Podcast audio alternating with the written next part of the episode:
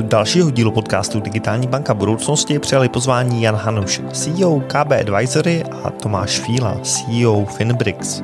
S Honzou i s Tomášem si povíme, jak se staví interní startup v komerční bance, povíme si o rozdílech mezi jejich firmami, ale dozvíte se i, jaká je největší výhoda stavit startup za pomocí banky, jak z nápadu vznikne fungující společnost, nebo jaké jsou největší výzvy, kterým momentálně čelí.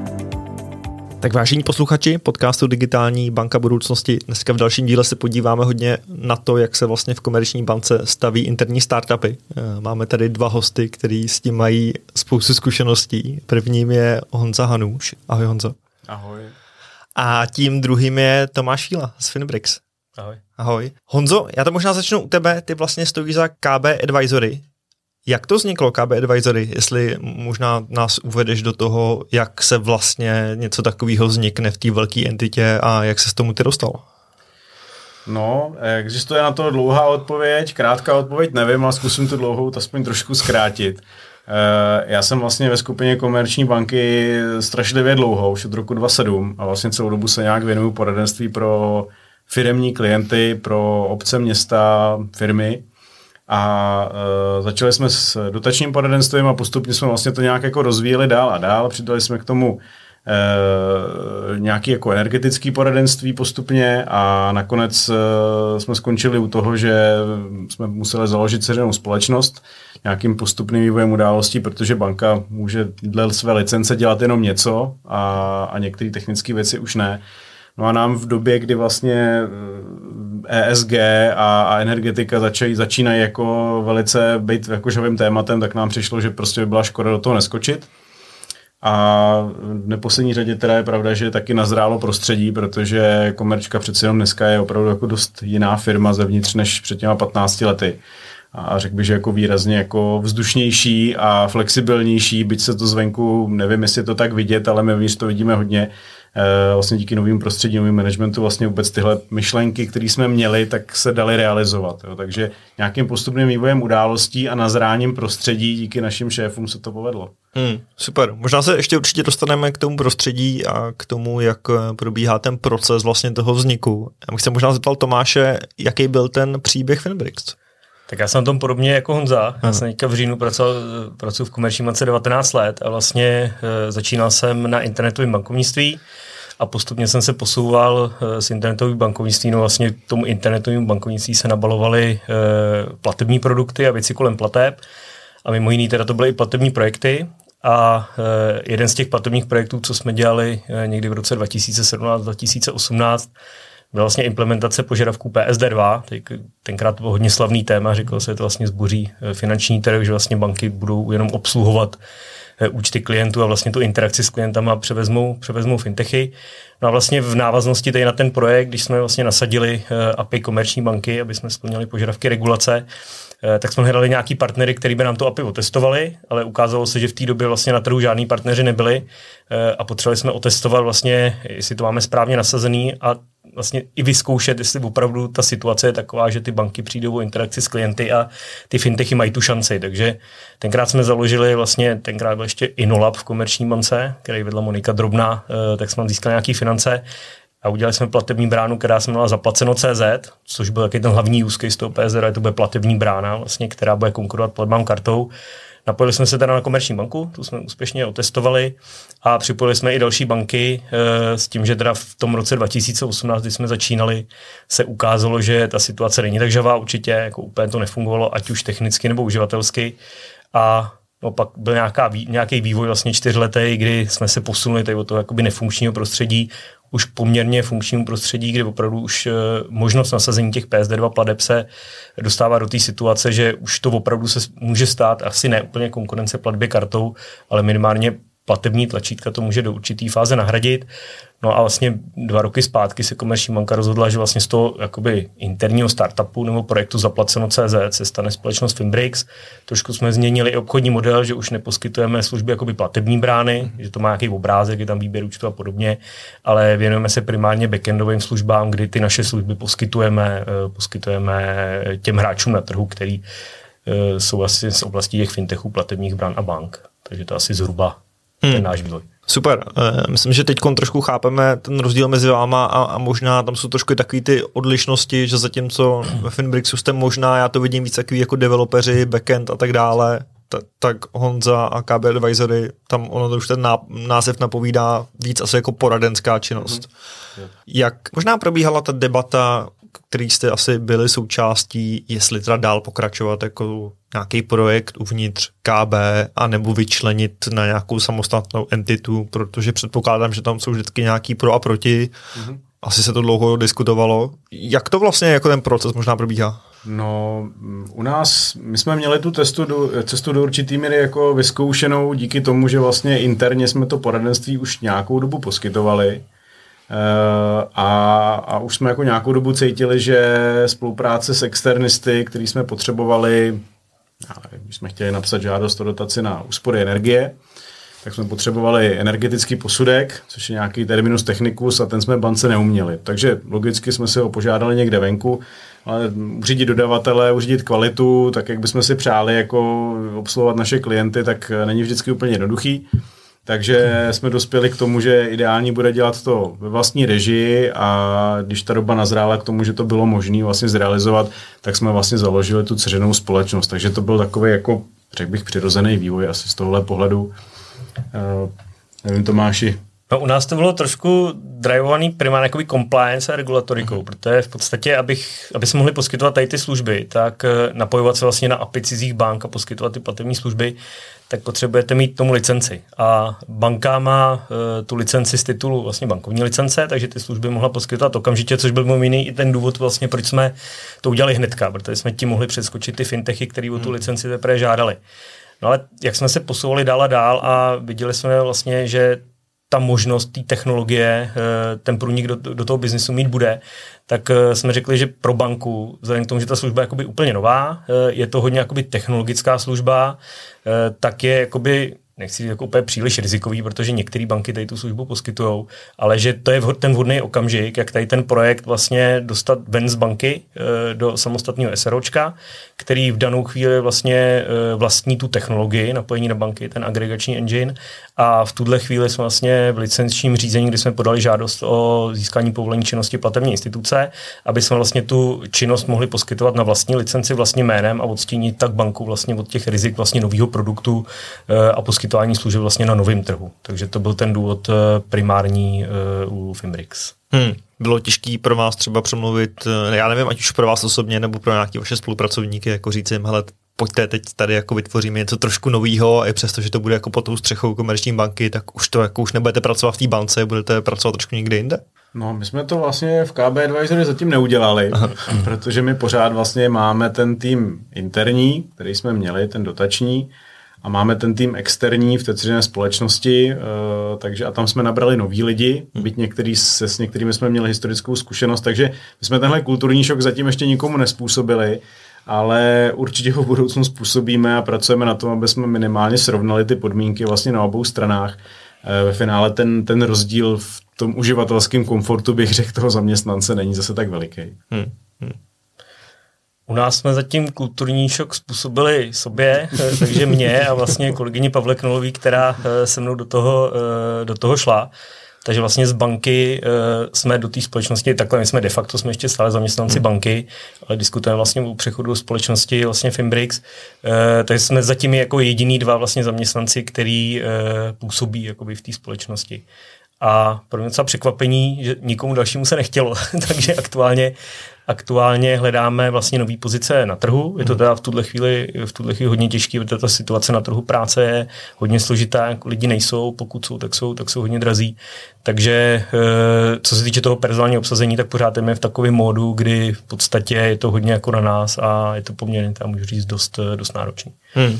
Mě by možná zajímalo, jako, jestli vy to berete jako nějakou výzvu, nebo jestli se pro vás jako zásadně něco mění, jo? ať už z hlediska nějakého jako reportování nebo cílů, nebo jestli to vlastně berete jako, že um, možná větší riziko, větší potenciál, ne, nebo co vás na tom třeba láká? Jestli si zase můžu říct první slovo, tak je, asi tak už po desátý. Eh, my máme, eh, nebo já, já to vidím, jako, je to jako skvělý, člověk může realizovat nějaké jako myšlenky, jo, prostě hmm. a vlastně nejsme omezený tím, tak jak si to pamatuju, prostě před mnoha lety, prostě ta komerčka přece jenom byla fakt jako velmi jako jako pomalejší v tom rozhodování a, a skupinový rozhodování a jako ty, to, co se děje dneska, by před těma fakt 15 lety jako nebylo možné, nebo aspoň tak jsem to vnímal já. Dneska to jde a, a vlastně jako získávají, získávají ty věci úplně jiný drive, prostě jako je nějaká myšlenka, nějakým způsobem máme podloženou nějaký, nějakou analýzou, nějakou zkušeností, myslíme si, že bude biznesově fungovat, tak ji realizujeme prostě. Jo, a jdeme po té cestě dál a ono jako samozřejmě se objevují další, další věci, které nás ani nenapadly a, a většinou jsou to ku podivu i dobré věci, hmm. takže prostě ta, ta cesta prostě je v podstatě jako nekonečná a v tomhletom, v tomhletom je to jako skvělý. Mě osobně třeba tohle to jako, jako hrozně naplňuje. E, samozřejmě je důležité, abych to přenesl nějak na kolegy, protože, a to nejenom teda v té motivační podobě, ale i, i v té, i v té, řekněme, remunerační, protože samozřejmě, jak bylo zmíněno, tady máme jako s lidma taky velký problém. Eh, mimo jiné teda jsme ten problém částečně se pokusili vyřešit eh, s kolegy z KB Smart, Smart Solutions tím, že vlastně jsme do skupiny táhli další firmu v podobné oblasti jako KB Advisory, takže nás čekají další jako velice zajímavé projekty v rámci jako nějakého propojení těch společností a tak dále. Takže my, my se třeba nudit nebudeme úplně. to pro nás je ta situace asi zajímavá v tom, že jak jsem říkal, jsme dělali hodně, hodně projekty, Aha. že jsme jako budovali jako něco nového, vlastně když vzniká projekt, vybuduje se něco nového, a pak to v podstatě se dalo do banky. Jo. Tady, hmm. co jsme udělali teďka, vlastně jsme udělali projekt, který vlastně se nedal do banky, ale dal se do samostatné společnosti.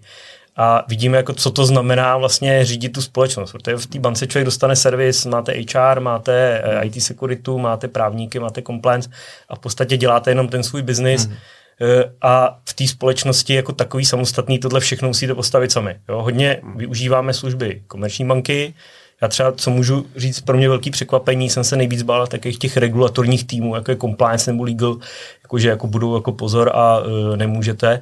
A musím říct, že od nich je, e, ta spolupráce je opravdu excelentní, ať už je to tým compliance Tomáše Doležela nebo právní uh, Martina Berdycha, kdy v podstatě cokoliv potřebujeme, tak dostaneme vlastně kompetentní lidi, který, uh, který nám s tím pomůžou a vlastně vychází nám maximálně vstříc, takže tady, tady za to jim patří, uh, patří hodně velký dík. Možná ještě zmíním jednu věc, a to je pro mě byla úplně nová, a to je prodej. Jo, já, mm. jsem, eh, já jsem vlastně od jak živa opravdu dělám 20 let v bance a dělal jsem vždycky takový ty jako nevyloženě back-officeové činnosti, ale já jsem neviděl klienta. Občas jsem šel se podívat na nějakou schůzku s klientem, když se diskutovala profibanka nebo ty, ty technologické věci. Ale teď jsem vlastně zodpovědný za prodej jako takový. A uh, jak jsem nikdy neviděl klienta, tak teď už jich vidím tolik, že uh, jsem až překvapený, že jsem schopný to zvládat. Uh, kdy opravdu člověk vidí, že to jednání s klientem, kdy něco vyvinete eh, a pak to dáte jakoby tomu klientovi, kterým se to líbí a je ochotný za to zaplatit a implementovat do svých systémů za nemalý peníze, tak tam pak přichází ta satisfakce, že opravdu vidíte, že to, co děláte, má nějaký, má nějaký smysl a k něčemu to slouží. Možná pokud byste třeba srovnali, protože já mám pocit, že a možná mě z toho vyvrte, somilu, jo, že vy jste vlastně tak jako na půl cesty mezi nějakou jako vyloženě samostatnou společností úplně mimo ty struktury a nějaký jako samostatný startup a teď tím jako interním týmem a je to v něčem jako na půl cesty a jak vlastně, jestli máte třeba nějaký plány, já nevím, jestli do toho, do té firmy někdy bude kapitálově vstupovat nikdo jiný než komerční banka, nebo jak vy vidíte jako tu vaši pozici na tom trhu? Obecně komerčka vlastně si zřídila vlastně svůj jako investiční holdingový jako eh, projektový tým, že jo, má, má celou společnost KB Smart Solutions, přes kterou dělá ty investice a vyhledává ty, zajímavé jako startupy, primárně ty externí, mm-hmm. tak jako bych řekl by the way, vznikly i dva interní a moc doufám, že ne poslední a, a těším se na, na ty další. Uh, takže jako myslím si, že to bylo určitý jako, řeknu ošklivě, jako přiznání si pravdy v tom, že inovace se ve velké společnosti dělají hrozně obtížně a v těch malých společnostech vzniká spousta zajímavých nápadů i v tom jako prostředí externím je to jako něco jiného a je to možná víc stimulující a, a prostě ten, ta, potom ten velký svět toho korporátu z toho může nějakým způsobem benefitovat. Na druhou stranu může to podpořit právě, řekněme, tou stabilitou a, a nějakou schopností jako nějakého strukturovaného vedení těch firm. Eh, plus, že banka má obrovský jako půl klientů, se kterými prostě potom ten kontakt je mnohem jednodušší, než, než pro nějakou začínající firmu. myslím si, jako, že, že to jako je mm, že to je cesta správná. Uh, co, se týká, co se týká nás, tak Nepředpokládám, že by do nás někdy jako investoval někdo další, respektive když se nám bude dobře dařit, tak nepředpokládám, že by, že by KB o to usilovala. Na druhou stranu jako nikdy neříkej nikdy, tak uvidíme, jak se nám bude dařit. Ten, ten můj biznis, nebo ten náš biznis v KB Advisory je specifický, je to jako hodně ruční práce, jo? na rozdíl vlastně od kolegů, kteří mají třeba právě jako, ty, jako IT produkty, které jsou jako velice široce škálovatelné a dají se asi jako velmi významně jako rozšiřovat široce eh, a počet klientů může být enormní, tak u nás je to hodně o individuální práci s tím klientem, takže u nás jako řekněme jako ten růst a vše, celá veškerá ta budoucnost závisí na tom, jestli budeme mít vlastně ten tým dostatečně široký a budeme, budeme schopní vlastně, vlastně růst tím tím jako způsobem. No, tak. No a je to pro vás možná jako výhoda být samostatný? Nebylo by jednodušší tam mít jako z pozice té KB, která už má se spoustou těch klientů, nějaký navázaný vztahy a tak dále? Uh, pro nás v advisory je to spojení s tou bankou jako obchodně klíčový. Hmm. Pro nám by se žilo jako hrozně těžko, kdyby jsme to propojení neměli. Eh, na druhou stranu, eh, co se týká jako určitých procesů, tak samozřejmě jakoby v budoucna budeme určitě o něco komplikovanější, než bychom byli jako samostatná poradenská firma. V rámci skupiny máme řadu předpisů prostě proti praní špinavých peněz a tak dále, který nás nějakým způsobem, nechci říct, že bychom chtěli zrovna prát špinavé peníze, ale, ale jakoby je to něco, co nás procesně může trošku jako brzdit naopak, ale obchodně nám to jednoznačně pomáhá. Hmm, hmm.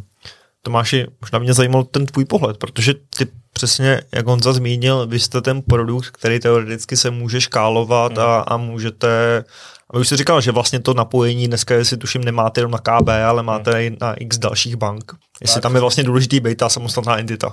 My aktuálně, aktuálně pokrýváme vlastně uh, asi 22 bank ze dvou zemí. Máme Česko, Slovensko pokrytý celý, teď děláme Maďarsko, Rumunsko, mm. Německo a v podstatě jako konkurujeme entitám, které vznikají teďka na evropském trhu, protože, jak jsem říkal, po těch čtyřech letech ta oblast PSD2 začala žít, začaly ty systémy fungovat, ať už na straně bank lidi to začali chápat. Takže vidíme jako opravdu velký boom. Visa koupila společnost Tink, Mastercard má svou společnost Aya, teď je tady Kevin, obrovská firma, která vlastně má obrovský finanční zdroje a my se pohybujeme tady na tom trhu. Jo. Ale co se týče, co se týče nějakých jakoby vstupů externích subjektů, jak říkal Honza, vlastně komerční banka založila společnost KB Smart Solutions, eh, která nás 100% vlastní a je vlastně na jejich rozhodnutí, jestli pustí do toho, eh, do té firmy nějaký další investory nebo ne. Musím říct, že jako u nás eh, ty náklady, které máme, jsou jako docela poměrně velký, jsou drivovaný právě tím, že to je technologická služba, takže já potřebuji vývojáře a dneska vývojáři to je jako to je pomalu dražší pozice než CEO a v podstatě není k nalezení. Jo. Takže e, ty náklady, kterými potřebujeme na vývoj toho produktu, e, vlastně dostáváme teďka z KB Smart Solutions, aktuálně teďka jsme dostali se další peníze, takže pokračujeme v rozvoji a Uh, uvidíme, jak dál. Zatím teda, zatím teda nevím o tom, že by se přemýšlelo o tom, že by vstupoval další subjekt vlastně do, do struktury Finbrix. Hmm, to mě napadá a nevím, jestli už máš vlastně ty zkušenosti, víš, když, když lákáte ty developery, jestli vlastně je to pro ně výhoda, že vstupují teda do nějakého startupu, anebo jako na, víš, jestli, jestli máš lepší zkušenosti s lidmi, kteří jsou možná v úzovkách unavený korporátem a chtějí nějakou větší flexibilitu, nebo to jsou ty mladí lidi, kteří do korporátu by možná nešli, ale tím, že jste startup, tak by k vám šli. Tak co jednoznačně víme a máme tu informaci, tak eh, ty vývojáři nebo ty lidi z oblasti IT opravdu řeší, na čem budou dělat, jo, na jakém projektu. Chtějí dělat zajímavé věci, eh, ideálně chtějí dělat vlastně v nějakým týmu, který už zná, aby vlastně ta efektivita toho týmu jako fungovala. Takže víme, že chtějí dělat na zajímavých věcech. Ten náš startup, já jsem někde slyšel, jako, že neexistuje interní startup, což jako je možná jako trošku fakt, ale Eh, my jsme měli asi obrovskou výhodu, že vlastně my jsme mohli založit ten startup v lidech bez IT, jo, protože my jsme si vlastně tu IT kapacitu koupili. Začínali jsme vlastně dělat s Monikou Drobnou v tom Inolabu s Creative Docem, mm. pak jsme spolupracovali se společností Trigama a aktuálně nám vlastně IT zdroje zajišťuje společnost Cleverance, takže my máme vlastně IT kompletně outsourcovaný, eh, s tím, že dokud to byl jakoby interní projekt, tak to ještě jako bylo akceptovatelný a teďka už vidíme vlastně, že eh, jak potřebujeme čím dál tím víc těch zdrojů, tak už není prostě efektivní a dlouhodobě udržitelný, aby jsme ty zdroje kupovali kompletně externě. Takže teďka přemýšlíme o tom vlastně, jak dostat ty, ty IT zdroje do firmy. Jo. A tam se narážíme na věc, že jak jsme právě začínali čistě biznisoví lidi a Pavla, eh, tak nám chybí jakoby ten technologický šéf, který by vlastně tady tu, eh, tady tu část obstaral a je to věc, kterou teďka řeším a budeme se tomu věnovat jako příští rok, dva předpokládám, že i vlastně přesně, když tam to koukáš jako na samostatnou entitu a nějaký startup, tak to je určitá slabina, že nemít ten vlastní jako technologický tým. Jako standardně hmm. startup, že biznisák, ajťák, ajťák hmm. programuje, biznisák vymýšlí a prodává a pak se to škáluje, my jsme začali trošku jinak, ale je to zase výhoda toho interního startupu, že vlastně uh, jsme začali v bance, kde jsme na to dostali finance a nemuseli jsme do toho dávat, dávat vlastní zdroje, což většinou u těch startupů je právě, že to člověk finance ze svého hmm. a pak jakoby uh, nabírá investory a ten interní startup bych definoval právě tím, že jako vzniká někde v nějakém prostředí nějaký korporace, kdy v podstatě se nemusí řešit tady ty eh, prvotní fáze, kdy eh, jakoby scháním finance a, nevím, a platím to z toho, že vlastně jim chleba a nemůžu jít na oběd jenom, aby vlastně uživil svůj biznis.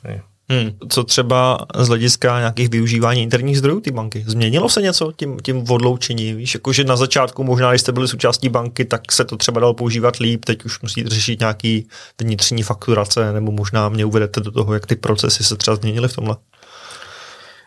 V rámci skupiny ty vztahy musí fungovat jako v podstatě na komerční hmm. bázi, takže pokud něco od komerčky dostáváme, a nevím jak vy, ale my máme jako v podstatě kompletně outsourcovaný jako služby, jako je payroll, jako je účetnictví, já nevím, účetní závěrky, daně a tyhle ty věci, eh, plus nějaký právě jako compliance záležitosti a podobně. Musím říct, že kolegové teda se z centra sdílených služeb jsou docela nákladově efektivní, takže my jsme jako pořád jako malá firma, jo, jako hmm. těch, těch FTček zatím jako máme málo, hodně využíváme externisty, takže není to jako nic velkého a funguje to.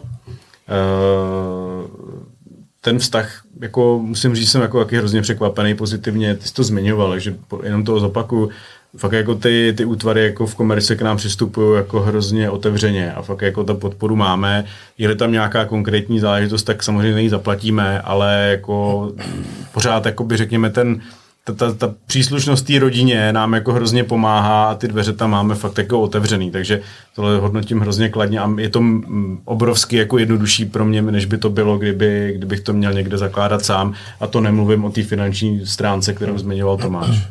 Hmm, hmm. To mě ještě napadá, Tomáš vlastně řekl, že pro ně takový vystřízlivění bylo, že najednou se setkával s klientem a tak. Máš něco podobného v té tvý nový roli, že najednou si přesně pochopil, aha, tak eh, vlastně jsem trošičku No, jako je to jiný, eh, protože je, vlastně najednou jako člověk je jako placený vlastně jako z hromádky, na kterou si musí sám ty peníze jako přinést. Jako my dneska jsme nějakým způsobem soběstačný. Uh, my jsme měli trošku jako doping v tom, že jsme vlastně ten biznis už znali, mm. že jsme si ho jako tak trošku myšlenkově připravili dopředu a pak jsme do něj naskočili, takže nám vlastně jako ty tržby začaly nabíhat jako relativně rychle a jsme schopní se dneska nějakým způsobem uživit, což není úplně typicky startupový, ale my tam nemáme ty technologické investice, my tam máme ty lidi, takže, takže jako v, v tomhle ohledu vlastně jako ta neustálá nejistota, jestli pro ty lidi mám tu práci, když ji nebudu mít, tak nebudu mít zakázky, budeme mít vůbec na ty vejplaty. Teď vidím ten účet v tom bankovnictví, tam to lítá jako nahoru dolů, těch peněz tam jako moc nemáme. Takže jako ta nervozita vždycky jako po vejplatách jako stoupá, protože to nějak kleslo, pak zase teda jako zám zaplatí klienti nějaký jako věci a, a zase se uklidním na chvíli. Takže je to jako jiný, protože najednou vlastně jako opravdu jako podnikáme. Ano, pokud firma zkrachuje, tak to pravděpodobně jako nebude znamenat, že budu muset prodat barák, eh, pokud něco nespronevěřím, což neplánuju, ale uh, jako je to jiný, než být jako zaměstnanec, který ví, že tu výplatu prostě toho, já nevím, šestýho jako na ten účet dostane a nemusí se moc starat o to, jako odkud ty peníze přijdou, protože oni tam v té bance jako jsou. No. Hmm, hmm. Ještě mě napadá v rámci KB Smart Solutions, párkrát se to zmínili, přišli se třeba na něco zajímavého od těch v úzovkách externích startupů? Funguje tam nějaká kooperace, nějaká třeba výměna know-how nebo něčeho takového? Je to otázka spíš na Tomáše, nevím, protože hmm. většina vlastně těch fintechů, který, který vlastně v té naší rodině dneska jako jsou, tak jsou spíš orientovaný směrem, kde, kde působí Tomáš. Hmm. Já se přiznám, že s nima tolik společného nemám, tak to nechám s dovolením na tobě. Tak pro nás jsou to spíš potenciální zákazníci, hmm. kdy v podstatě vlastně ty naše služby jsou využitelné využitelný v jejich, v jejich vlastně platformách, takže diskutujeme vlastně první spolupráce byla vlastně eh, s Roger platební instituce, hmm. kterým vlastně už eh, dodáváme jako tu naší PSD2 agregační platformu eh, a teď se snažíme dostat ještě do těch dalších, do Upvestu a vlastně do Lemonera. Dneska jsem od Zula Štůvku, tímto zdravím a příště, až ho potkám, tak si na to vzpomenu. A, nicméně platí tady trošku takový ten vztah, že mně se ten produkt líp prodává ven, než dovnitř, jo? že je to, je to zvláštní, ale e, že v podstatě za mnou víc chodí ty firmy jakoby zvenku, který říkají, hele, mně se, mně se to vaše řešení líbí. A e, vlastně tady do té skupiny třeba s komerční bankou jsme se už domluvili v podstatě, že naše služby e, bude využívat. E, teďka pracujeme na nějakým, na nějakým projektu, kdy vlastně přepínáme ty aktuální dodavatele na nás a trvá to strašně dlouho a je to, je to, dlou, je to dlouhý vyjednávání. A je to daný hodně tím, že to je vlastně korporace, kdy my vidíme, že vlastně ten proces uzavírání smlouvy u korporací je jako násobně, opravdu jako to jsou jakoby měsíc měsíce až jako, nechci říkat roky, ale může to být i přes rok, na rozdíl od těch malých firm, kde jednáte přímo s CEO a v podstatě uzavřete smlouvu jako během týdne, kdy si ji přečte a řekne OK. Hmm, to mě ještě Tomáše napadá, a vlastně on to taky zmiňoval, oba jste mluvili trošku o nějaký expanzi do zahraničí, hmm. kde jsi to zmiňoval, uh, vím, že on za díky Envirusu taky asi budou řešit nějaký zahraničí. Je tam i třeba nějaká synergie vlastně jako s tou skupinou? A takhle my... Nebo to už je moc jako daleko? Ale ono totiž, my jsme zjistili, a to, jako, ono to jako je jako asi, asi jasný, jestli řeknete, hmm. jako, to, to, to nemusí zjišťovat, to je jasný, ale že v podstatě jakoby banka, jakoby finanční instituce a primárně poskytuje finanční služby. Jo. A my, ta naše služba je jako já jsem si říkal, tak to je platba, tak to jako je to finanční služba, ale nakonec se ukazuje, že to je opravdu spíš technologie, že tam je hmm. jako hodně technologie, ale ta naše výhoda právě, že děláme v bance, je, že i známe ty finanční služby, takže my kombinujeme vlastně tu technologii s tou platbou. Jo. Mm. Ale pořád je to vnímaný uh, z pohledu jakoby typu produktů, prodeje, typu zákazníků. Je to spíš jakoby technologická služba než finanční. Jo. To znamená, spíš to řeší s tím CTO než... Přesně, jo. Jo. takže jako pro nás jako je spíš, uh, ta naše služba je zajímavá primárně pro CFO, mm. protože uh, aktuálně zajišťují většinou platební metody platbou kartou, kde ta naše ty platby je násobně levnější. Mm. Pak pro CTO, který říká, já bych potřeboval nějak nějaký vlastně produkt, který mi umožní iniciovat platby a stahovat transakční historie, řekne, OK, tady, tady to si mi líbí technologicky, jak je to udělaný. Ale abych se vrátil k té tý původní otázce té mezinárodní expanze, tak eh, ten náš jakoby skup zákazníků je spíš směrovaný v tuhle tu chvíli, jsou to platební brány, banky a startupy a fintechy, Zatímco jakoby ty finanční služby se spíš prodávají jakoby firmám, který jako potřebují financování, potřebují e, factoring a pod, podobné služby. Takže my ta naše společnost Finbrix eh, počítám vše s mezinárodní expanzí. Technologicky já to můžu napojit vlastně na jakoukoliv banku eh, v Evropské unii, ale jdeme, eh, jdeme spíš stylem, že najdeme jako velkého zákazníka, který má zájem o nějaký trh. Ten trh potom důkladně sanalizujeme, podíváme se, jak funguje platební styk, podíváme se, jestli mají okamžitý platby nebo ne, to je třeba úžasný Maďarsko tady, protože je tam pár bank a jsou tam okamžitý platby, takže můžeme replikovat ten náš business model vlastně z Čech do Maďarska. Takže my využíváme spíš jakoby toho, že znám, jak fungují platby v České republice a aplikujeme ten samý model vlastně někde jinde, spíš než bychom jako šli s nějakou jakoby firmou e, na trhy, jako že bychom jedné firmě dali úvěr a zároveň ještě jim třeba poskytli nějaký jiný typ financování. Hmm, hmm. Honzo, jaký máte vy plány v expanzi? Je to spíš drivovaný hmm, skupinou Komerční banka nebo tím nákupem Envirosu? Uh, já jsem asi to jméno Envirosu nezmínil předtím, tak Aha. jsem rád, že se to udělal za mě. Uh, Enviros je vlastně nová firma ve skupině, v rodině, teda KB Smart Solutions a komerční banky. Uh, díky prostě situaci, která, která nastala, tak se nám vlastně povedlo po nějakém jednání vlastně s nimi domluvit a, a jsou dneska vlastně plnohodnotným členem skupiny, stejně jako KB Advisory. Uh, podnikáme vlastně na stejném podstatě trhu uh, Enviros déle, možná ve větší šíři, my jsme obchodně jako spolupracovali i dřív, takže se vzájemně nějak jako známe a, a myslíme si, že jsme jako dost kompatibilní jako kultury firemní. Uh, ten, mm, ten, uh, jako, ten, ta zahraniční expanze je uh, do určité míry jako už v nějaké fázi, protože Enviros je mezinárodní firma, jednak je zvyklý pracovat na mezinárodních projektech pro třeba v rámci Evropské banky pro obnovu a rozvoj. Uh, má, má dceřinou společnost uh, v Srbsku, má, má vlastně jakoby firmu v, ve Velké Británii a na Slovensku teda.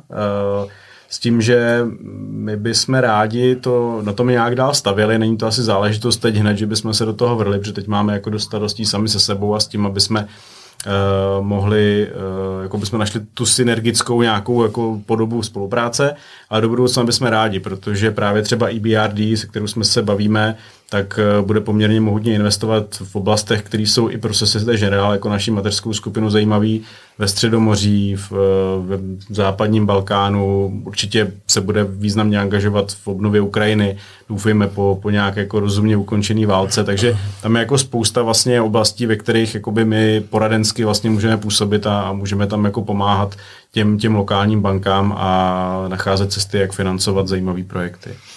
Super. Pánové, já jsem hrozně rád, že jste dorazili, že jsme trošku i narazili na některé ty jako odlišnosti mezi váma a je to podle mě přesně zajímavé to ilustrovat na tom, že v něčem to je podobný, v něčem to je odlišný. Možná na závěr, vy už jste hodně zmínili, co máte za plány do budoucna, ale nějaký takový ty krátkodobě, střednědobý výhledy, který teď řešíte a co vás nejvíc trápí, nebo jaký jsou ty plány? U nás teďka můžu říct, jak, jsem to říkal několikrát, že vlastně ta PSD2 platba, nebo ten nový ty platby teďka aktuálně vlastně začal být takový trendy. E, velké společnosti vypisují výběrový řízení, my se jich účastníme poměrně úspěšně zatím, takže pro nás teďka jako v tuhle chvíli jako nejaktuálnější jakoby úkol je v podstatě získat co nejvíc zákazníků, ačkoliv jako ten reálný provoz a výnosy z toho vlastně se posouvají v čase, protože pak je třeba implementace a vlastně nějaký pilotní spouštění a podobně, ale teď v podstatě ta doba, kdy, kdy ty zajímaví klienti začínají poptávat na tady ten typ služby a takže pro nás teďka nejdůležitější eh, fáze je asi prodej, samozřejmě při udržení uh, rozumného rozvoje a stability provozu. Hmm. No, u nás jsou to asi ty synergie a vlastně na, na, na nalezení nějakého nového modu operandy, kdy vlastně KB, KB a Enviros vlastně budou, budou jakoby v ideálně jako v totální synergii a, a i v určitý bance vlastně budeme, budeme přinášet to co, to, co musíme. Eh, čeká nás jako spousta i interní práce právě na zavedení různých procesů, které se tady zmiňovaly a které ne vždycky jsou úplně, úplně eh, že bychom po nich toužili, ale jsou nutný. Takže a třetí věc, kterou musím zmínit, tak je jako najít jako dostatečný počet jako kvalitních lidí, protože ten tým na obou stranách je jako skvělý a, a jako opravdu jako je, je, to to nejcennější, co tam máme, ale zároveň jako potřebujeme růst a, a prostě ty lidi prostě musíme najít, jinak se nám nepovede dodat to, co jsme slíbili našim šéfům, že dodáme. Takže to jsou asi ty hlavní priority teď na to nejbližší období. Já si myslím, že jsme schrnuli spoustu zajímavých věcí, pro mě to bylo rozhodně podnětný, takže díky moc, že jste dorazili. Tak děkujeme za Díky moc. Díky moc, že jste sledovali další díl podcastu Digitální banka budoucnosti. Nezapomeňte se přihlásit k odběru, ať už na jakékoliv podcastové aplikaci, nebo podcast je nově i na YouTube.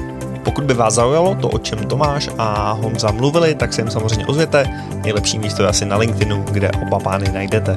Díky moc a uslyšíme se nebo uvidíme se zase u dalšího dílu.